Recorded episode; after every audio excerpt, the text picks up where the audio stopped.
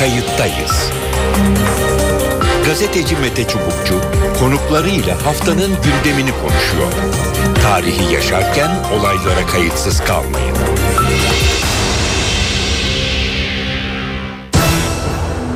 Efendim bir kayıttayız programıyla daha karşınızdayız. Kayıttayız programıyla tarihe not düşmek, ülkemizde ve etrafımızda olan biteni anlamaya çalışıyoruz. Bu hafta birkaç başlık ele alacağız. E, girizgahı da kısa tutacağız e, diyelim. Türkiye-Suriye sınırında ya da Kürtlerin deyişiyle Rojava, e, Türkiye'nin bildiği şekliyle Suriye'nin kuzeyindeki gelişmeler ve buna bağlı olarak yapılan bazı ilişkiler, görüşmeleri ele alacağız. Ardından geçtiğimiz hafta Erbil'de Kürt Ulusal ya da Uluslararası Kongresi öncesinde yapılan ön hazırlık toplantısı. Toplantıya katılan isimlerden e, BDP eş başkanı Selahattin Demirtaş Kürt Kongresi'ne büyük önem atfettiklerini söylemişti. Bu kongre Kürtlerin hangi ülkede ve hangi statüde yaşayacaklarını ilan edileceği bir kongre olacaktır dedi. Bunu da e, konuşacağız ama önce e, bu haftaya e, sıcak bir gelişmeyle e, başlayacağız. E, Başbakan Erdoğan e, birkaç saat sonra Şırnak'ta Şerafettin Elçi havaalanının açılışını yapacak. E, Uludere ya da Roboskili ailelerle iftar yapacağı da e, söyleniyor. İlk konuğumuz BDP Diyarbakır Milletvekili Altan Tan. Altan Bey hoş geldiniz programımıza. Hoş bulduk. Hayırlı yayınlar diliyorum. Sesinizi Teşekkür çok ediyorum. zor duyuyorum. Mümkünse biraz yükseltme imkanı varsa sesi. Altan Bey. Evet. Buyurun Mete Bey. Evet e, sıcak gelişmeyle isterseniz e, başlayalım. Başbakan Erdoğan e, bir iki saat içinde e, Şırnak'ta olacak. Yeni havaalanı e, Şerafettin Elçi, rahmet Şerafettin Elçi adına e, adının konduğu havaalanının açılışını yapacak ve e, ailelerle Uludere ya da Roboskili aileler iftar yapacağı öğrenildi. Aileler katılacak katılmayacak henüz e, belli değil. Bu ne anlama geliyor? Hem e, havaalanı ismi olarak hem de bu ailelerle görüşme ya da görüşme girişimi anlamında. Allah rahmet etsin Şerafettin Elçi ağabey bütün hayatı boyunca başta Kürt meselesinin çözümü ve Türkiye'nin barışı için çok büyük katkılar sundu. Hükümetin e, Şerafettin Elçi ağabeyin ismini kendi memleketinde bir havaalanına vermesi olumlu bir jesttir. Hı hı. Bunu biz partili arkadaşlar olarak da genel başkanımızın ağzıyla da ifade ettik. Bunlar toplumsal barışa katkı sunacak adımlardır, olumlu adımlardır. Yeter ki bu iyi niyet devam etsin, kısa vadeli olmasın, şova matuf olmasın, günübirlik olmasın ve burada kalmasın. Yani devamı gelsin. Ee, onun için biz e, tekrar bu vesileyle Şerafettin Elçi ağabeye rahmet diliyoruz Cenab-ı Allah'tan. Ve bu olumlu adımların da devamını diliyoruz. Arkadaşlarımız da bugün havaalanının açılışında olacaklar. Bazı milletvekili arkadaşlarımız Şırnak, işte BDP Parti Teşkilatı, Cizre'den, İdil'den arkadaşlarımız. Hı hı. İnşallah bu olumlu adımlar bu şekilde devam eder. Ee, peki bir de ailelerle görüşme ya da bir iftar e, yemeği söz konusu. Ee, başbakanın e, böyle bir e, daveti e, var. E, bu konuda neler söylemek istersiniz? Çok zor duyuyorum sesinizi. Hatta duyamıyorum. Bu en son söylediklerinizi duyamadım. Peki e, havaalanı açılışı art, e, dan sonra İftar yemeğine e, Uludere ya da e, Roboskili aileler e, davet edildi. E, katılıp katılmayacaklarını henüz bilmiyoruz ama bu e, ne anlama e, geliyor sizin açınızdan? Şimdi bunlar da olumlu adımlardır. Ancak yani sürekli aynı şeyi söylüyoruz. Bu olumlu adımlar günübirlik olmasın, şova matuf olmasın. Hı hı. Şimdi tabii böyle bir adımda benim şov kelimesini dile getirmem belki hoş karşılanmayabilir. Ama şunu söylüyoruz Sayın Başbakanlar. Bu insanlarla tabii ki muhatap olmanız, onları yemeğe çağırmanız olumlu, konuşmanız olumlu. Ama bu insanların sizden bir beklentisi var. Bu Roboski'nin katilleri kim? Yani sonuçta insanları çağırıyorsunuz, gönül almaya çalışıyorsunuz.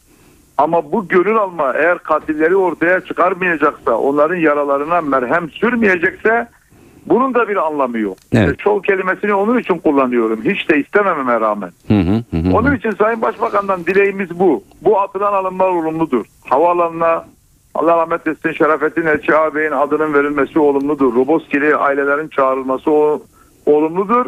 Ama bu olumlu adımlar bizi daha doğru, daha kalıcı adımlara götürürse bir anlamı olacak.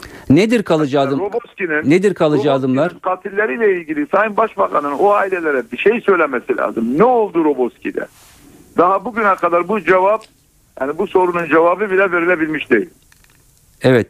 Ee, bir barışma için e, bir vesile e, ya da ilk adım yani tırnak içinde barışma için e, olabilir mi? Ya, ya da ne yapılması gerekiyor? Bence olmalı. Yani buralardan başlayarak daha ileri adımlar atılmalı.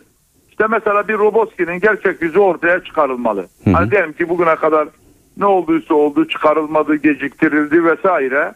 Ama madem böyle bir olumlu adım var, bir gönül alma yani tırnak içinde gönül kazanma isteği var veya var ise daha ihtiyatlı bir cümle kuralım.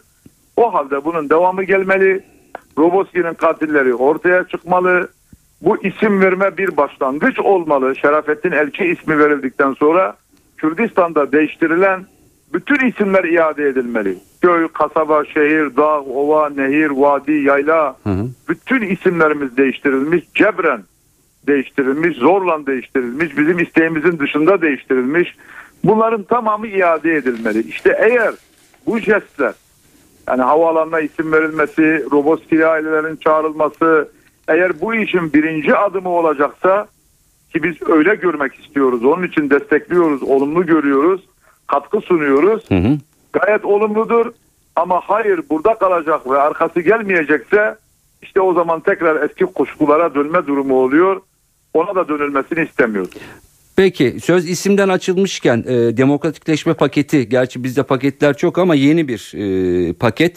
E, tam da bu söylediğiniz e, hem e, Türkiye'nin demokratikleşmesi hem de e, barış sürecinin e, ileriye taşınması adına isimlerden de başlayarak yani orada isimlerin iadesi ya da artık insanların istediği isme işte köyüne ya da yerleştiği yere e, o istediği ismi vermesi e, de var. Başka maddeler de var yani ceza kanunuyla e, ilgili e, işte barajın düşürülmemesi, dar bölge sistemleri falan. Bu konuda ne dersiniz? Ben maalesef yine hükümetin bu atacağı adımlarla ilgili daha ümit verici şeyler söylemek isterdim. Fakat maalesef söyleyemiyorum. Şimdi isteyen işte Kürtçe isimler verebilecek diyor. Bu ne demek? Yani yeni bir köy kurduğum zaman mı buna isim vereceğim? Nasıl yapacağım? Yeni bir şehir oluşturduğum zaman, yeni bir mahalle kurduğum zaman mı vereceğim? Ben önce ismimi istiyorum. Çok somut bir örnek vereyim. Buyurun. Muş'un Varto ilçesinin Hınzor köyünden. Benim arkadaşım. Babasının adı Şemseddin. Şemseddin Bingöl. Şemseddin Bingöl'ün adı Tunç Bingöl yapıldı. 1960'tan sonraki bir nüfus memurunun ve oradaki uygulamanın keyfi şeyle Şemseddin amcanın ismi Tunç oldu. Halen de yaşıyor. 86 yaşında. Hı hı. Önce kendi ismini istiyor. Yani şu an Tunç yapılan Şemseddin tekrar Şemseddin olmak istiyor. Diyarbakır'ın adı Diyarbakır oldu. Harran'ın adı değiştirildi. Evet. Tillo'nun adı değiştirildi. Dersim'in adı değiştirildi. Norşi'nin adı değiştirildi. Şimdi önce ben değiştirilen, gasp edilen, kaybedilen adımı istiyorum. Benim adımı ver. Ben önce kendi adıma kavuşayım. Ondan sonra çocuğum olursa ona da istediğim adı koyayım. Hı hı. Şimdi bana diyorsun ki çocuğuna işte Kürtçe isim koyabileceksin ama senin ismin için bir şey söylemiyorum. Böyle kalacak. Aynı şekilde demokratikleşme paketi getiriyor. Diyor ki seçim barajı düşmeyecek. İşte efendim daraltılmış bölge olacak. Yine AK Parti nasıl daha fazla milletvekili. Yani bu tip oyunlara, ayak oyunlarına, sulandırmaya, işi yokuşa sürmeye gerek yok. Doğru düzgün bir demokratikleşme. İsimler iade edilecek mi kardeşim? İade edilecek. Bir kanun çıkarırsın, bir cümle. 29 Ekim 1923'te kullanılan bütün isimler tekrar caridir. Bir cümle hı. Tek bir cümle. Efendim tekrar referandum olacak. Tekrar köy halkı toplanacak. Bu zaten şu anki kanuna göre de mümkün. Yani referandum yoluyla, müracaat yoluyla, İçişleri Bakanlığı yoluyla zaten bunları yapabiliyorsunuz. Onun için benim yani söylemek istediğim biz silahların sustuğu bu dönemde iç açıcı, demokratikleşmenin önünü açıcı, topluma ümit verici şeyler söylemek istiyoruz. Yani her seferinde muhalefet etmek istemiyoruz. Ama hükümetin bu uygulamaları her seferinde temiz suyla kirli suyu birbirine karıştırıyor. Külahları değiştiriyor. Ve ondan sonra da bakıyorsunuz ki daha fare doğurdu. Şimdi mesela bir seçim barajını bile düşürmeyecekse bu hükümet neyin demokratikleşmesini yapacak? Peki. Daha ana dille eğitime nasıl gidecek? Bölgesel yönetimlere nasıl gidecek? Cezaevindekiler nasıl çıkacak? Dağdakiler nasıl inecek? Avrupa'dakiler nasıl gelecek? Onun için hiç bu kadar eğmeye, bükmeye, karıştırmaya, dolandırmaya gerek yok. Doğru düzgün kestirme, net, açık, seçik, kısa demokratikleşme istiyoruz. Peki. Ee, umarız e, beklentileriniz e, zaman içinde yere yerine gelir. Biraz daha e, Türkiye'nin güneyine yani Suriye sınırına ya da hattın altı ya hattın üstü şeklinde Evet. adlandırılan e, bölgeye e, geçelim. E, Kürt sizlerin deyişiyle e, Rojava, e, Rojava batı demek. Yani Batı, evet, Batı Kürdistan. Evet, Güneybatı Kürdistan. Gü- Evet. Şimdi son günlerdeki olanları e, aşağı yukarı e, biliyoruz. E, El Nusra ya da benzeri örgütlerle çatışmalar. Daha sonra e, Serekaniye'deki işte kapının ya da oradaki e, binanın ele geçirilmesi, bayrakların asılması, PYD ya da e, YPG.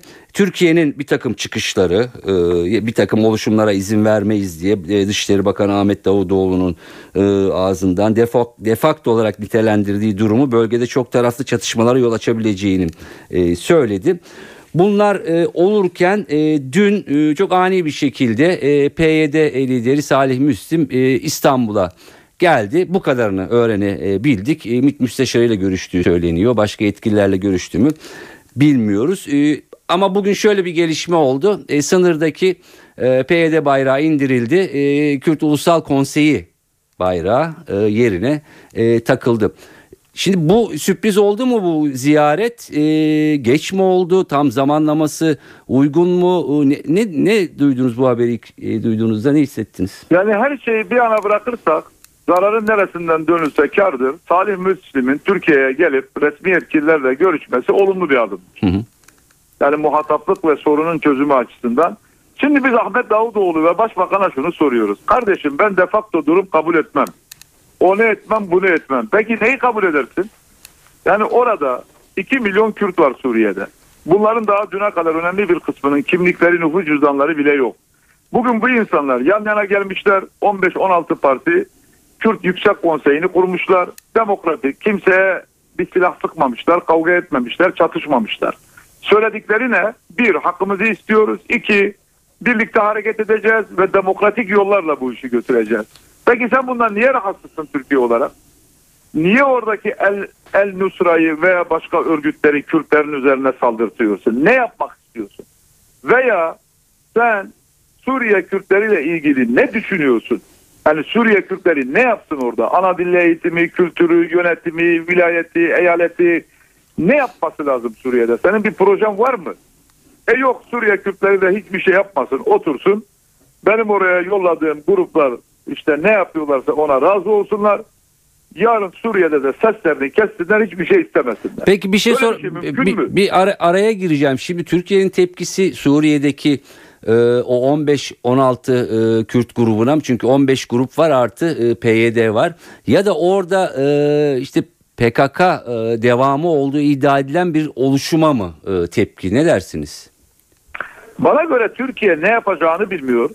Orada Kürtlerin Irak'taki Kürtler gibi bir statü kazanmasından korkuyor ve endişe duyuyor.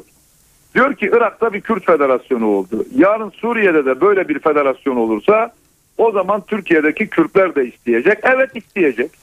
Peki sen ne yapacaksın? Yani Suriye'deki Kürt bu işten vazgeçtin. Tanklarla gidip ezecek misin? Ne yapacaksın? Kürt tekrar söylüyorum. Kimseyle çarpışmıyor. Silah atmıyor. Kendi bölgesinde 15 partili konsey kuruyor. Diyor ki devletin otoritesi kalmadı. Hı hı. Muhaliflerin de diğer Suriye muhaliflerinin şu an eli kolu oraya uzanmıyor. Ben kendi Kürtlerin yaşadığı bölgeyi halkımı kazadan beladan kurtarmak için bir oluşumla yönetmek istiyorum. Ha, yarın Suriye'de demokratik bir rejim olduğu zaman da ben de yerimi almak istiyorum. Söylediği bu. Hı hı. Ama Türkiye'nin endişesi şu. Adı ne olursa olsun ve yöneticisi kim olursa olsun. Eğer orada Kürt adı altında bir bölge olursa, Kürtlerin bir idaresi olursa bu yarın acaba Türkiye'yi de etkiler mi? Türkiye'deki Kürtler de böyle bir yöne doğru gider mi? E gitmiş zaten Türkiye'de Kürtlerin yarıdan fazlası dünyadaki Türkiye'de yaşıyor. Bunu ısrarla görmüyor. Ahmet Davutoğlu görmüyor, başbakan görmüyor. Korkun necele faydası yok. Madem bunlar senin kardeşin, haklarını, hukuklarını Irak'ta da alsınlar, Suriye'de de alsınlar, Türkiye'de de alsınlar. Birlikte yeni bir Türkiye ve yeni bir Orta Doğu inşa etmenin yolunu bulalım. Şimdi bunu yapacağını engellemeye çalışıyor. Onu kabul etmem, bunu kabul etmem. Tabii ben yani bu üslubu böyle değiştirmek de istemiyorum ama defakto durum kabul etmem. Ve kabul etmezsen git kafanı duvara vur. Ahmet Peki. Davutoğlu ne yapacaksın? Ee, Irak'ta da işte aşiret reisi diyordun, postal yalayıcısı diyordun, ayağı şalvarlı diyordun. Şu an en büyük ihaleleri AK Parti'nin çevresindeki müteahhitler alıyor. Ne oldu? Onun için bu tip diklenmeler, posta koymalar veya işte halkları rencide edecek üslupların kimseye bir faydası yok. Birlikte yeni bir Türkiye kuracağız.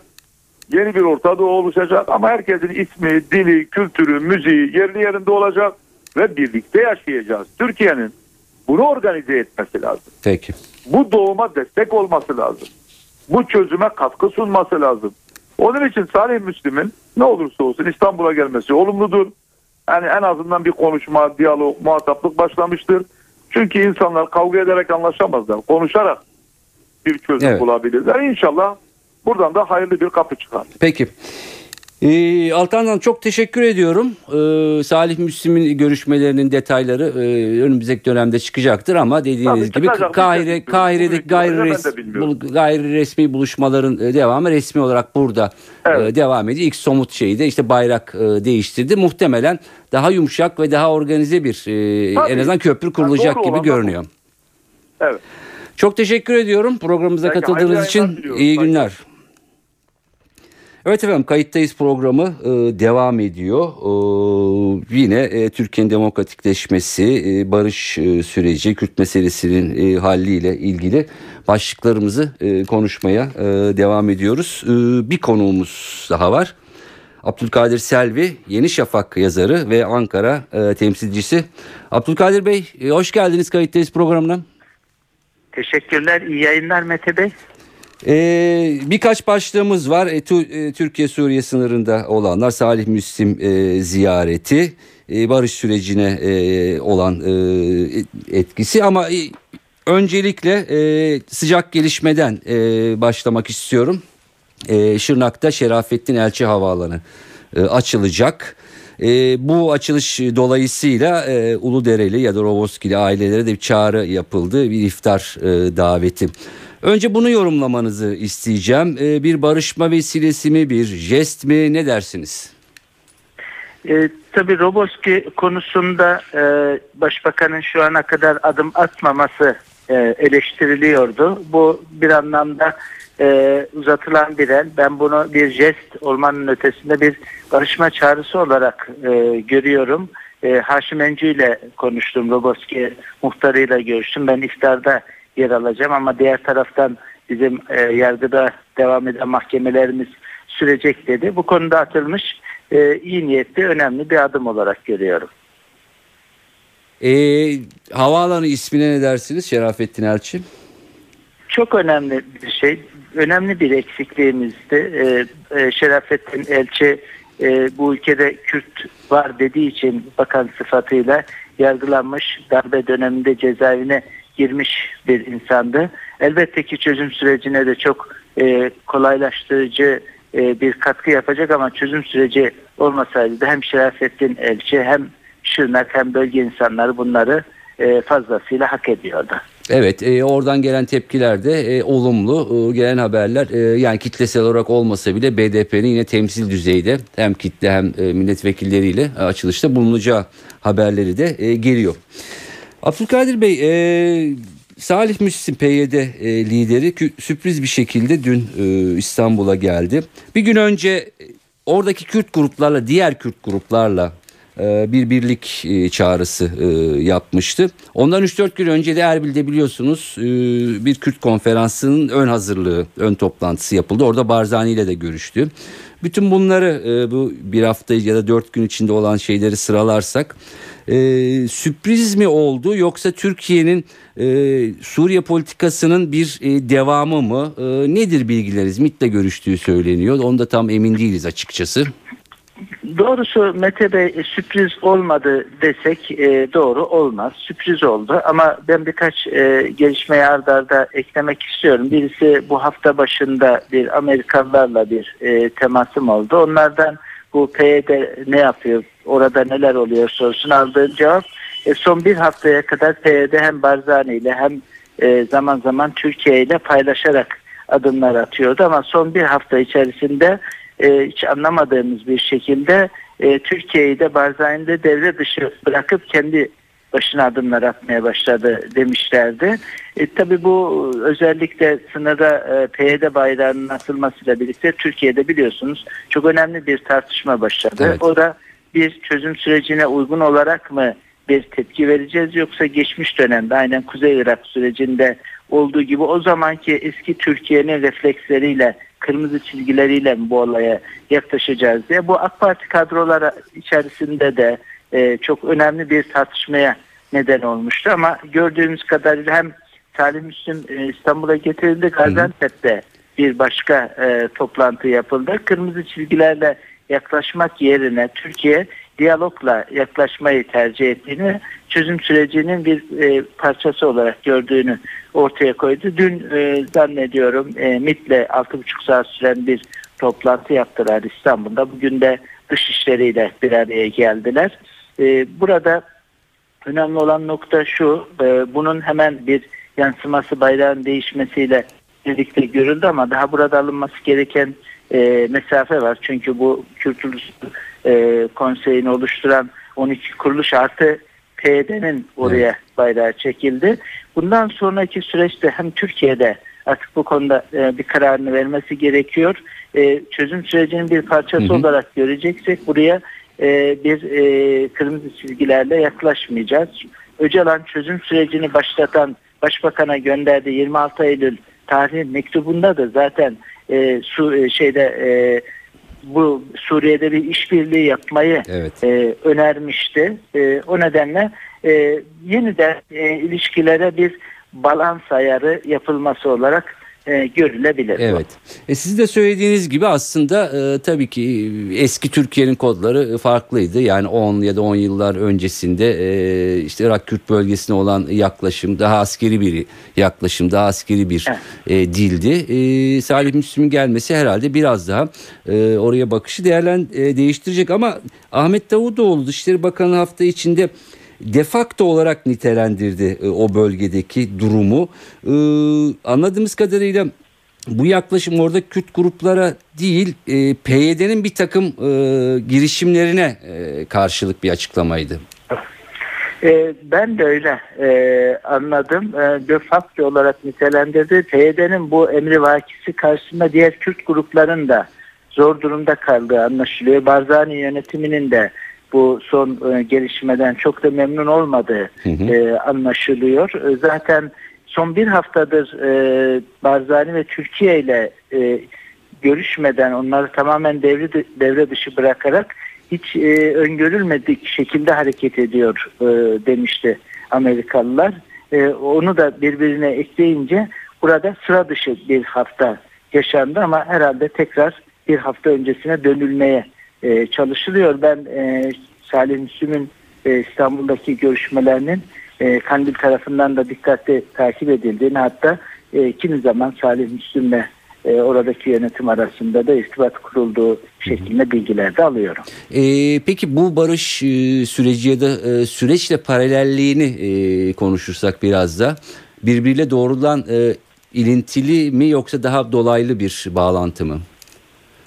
Aslında e, sürecin parametrelerini ortaya koyduğu mektubunda Öcalan sadece Türkiye'de bir çözümü önermemişti. Bölgede Kürtlerle Türklerin işbirliğini önermişti ve Başbakan'a yazdığı 26 Eylül tarihli mektubunda Suriye'de işbirliği yapabiliriz demişti. Kısmen onun etkisi de görüldü. İlk başlarda e, Suriye Esed yönetimiyle birlikte hareket eden PYD 3. yol diye kendince hı hı. bir e, tarz e, oluşturdu ve e, Esed yönetiminden uzaklaştı ama bunun elbette ki Türkiye'deki çözüm süreciyle e, paralel yürümesi arzu edilse de bu bizim doğrudan kontrol edebileceğimiz e, bir olay değil. Dışarıda bir olay. Onun iklimi içerisinde diye tanımlamak zannediyorum daha e, gerçekçi olur. Peki e, Abdülkadir Bey e, yaklaşık 4 dakikamız e, falan var. E, hemen konuyu e, yine bununla aslında e, bağlantılı demokratikleşme paketiyle isterseniz e, tamamlayalım. Bir paketi nasıl buldunuz?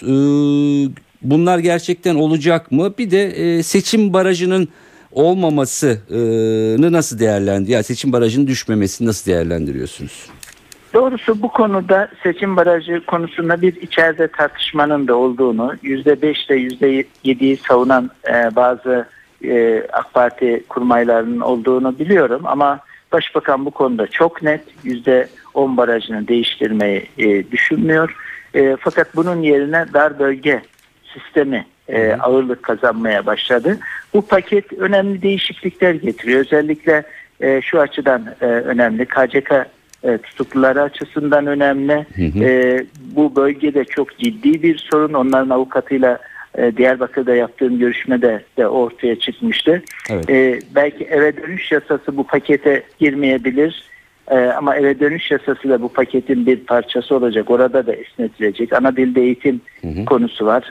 Bir suç baş birkaç yasada tarif edildiği e, için aynı şekilde katlanarak uygulanıyor. E, böyle bir e, orantısızlık da ortadan kaldırılacak. Ama ben e, şuna dikkat çekmek istiyorum mesela. Bu paket e, anlaşılıyor ki Sayın Başbakan tarafından e, açıklanacak ve Türkiye bu içine girdiği gezi olaylarıyla birlikte içine girdiği e, süreçten de böylece bir kez daha demokratikleşme e, yoluyla yöntemiyle çıkacak. Ama bunun da artık bir noktada açıklanıp bir yandan da e, parlamentonun Eylül ayındaki toplantısında artık e, uygulanmaya konulması gerekiyor. Çünkü süreç o kadar hızlı ilerliyor ki belki e, Eylül ayından Ekim Kasım'a sarkması durumunda bu paketle ihtiyaçlara cevap veremeyecek noktaya gelebilir. Böyle bir zamanlaya, zamanlamaya da dikkat çekmek istiyorum. Orayı minicik bir açar mısınız? Ekim Kasım'a kalırsa e, yani sıkışma yaşanır. Şu açıdan çok önemli. E, bu eğer Ekim Kasım'a kalırsa öyle gözüküyor ki örgüt de geri çekilme sürecini Öcalan'ın tüm müdahalelerine orada yaptığı değişikliklere rağmen bir kendi takvimi var. Çok da e, şey yapmıyor, hızlandırmıyor. Öcalan'a İmralı'ya paralel bir şekilde, seri bir şekilde geri çekilme yürümüyor. Hı hı. E, bir yandan da bu hem bu geri çekilmenin biraz hızlanması e, gerekiyor ama bir yandan da bu eğer demokratikleşme paketi ise evet. bunun içerisinde Alevi kardeşlerimizin, Kürt kardeşlerimizin sorunlarına yönelik çözüm önerileri getiriliyorsa bunların artık çok konuşularak e, sıradanlaştırılmaması hı hı. E, gerekiyor. Belki bir süre sonra artık heyecan uyandırmayacak başka adımların atılması e, gerekecek. Ben Türkiye'nin içine girdiği süreç hem gezi evet. ortamını hem çözüm süreci üst üstüne koyduğumda bu konuda bu paketi de tamamlayacak adımlara ihtiyacımız olabilir. Bu hı hı. paketi çok fazla geciktirmeyelim diyorum. Bir noktada e, meclis e, bütçe yapacak. Oradan sonra seçim evet. e, dönemi başlıyor. Meclisin çok fazla uzun çalışması mümkün değil.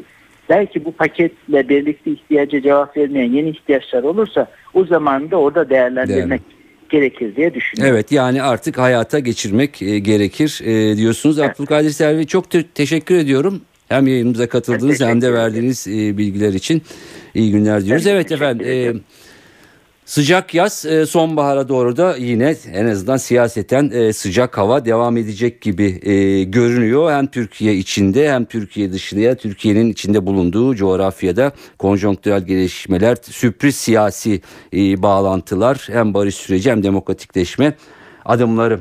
Evet programımızın bu haftada sonuna geldik.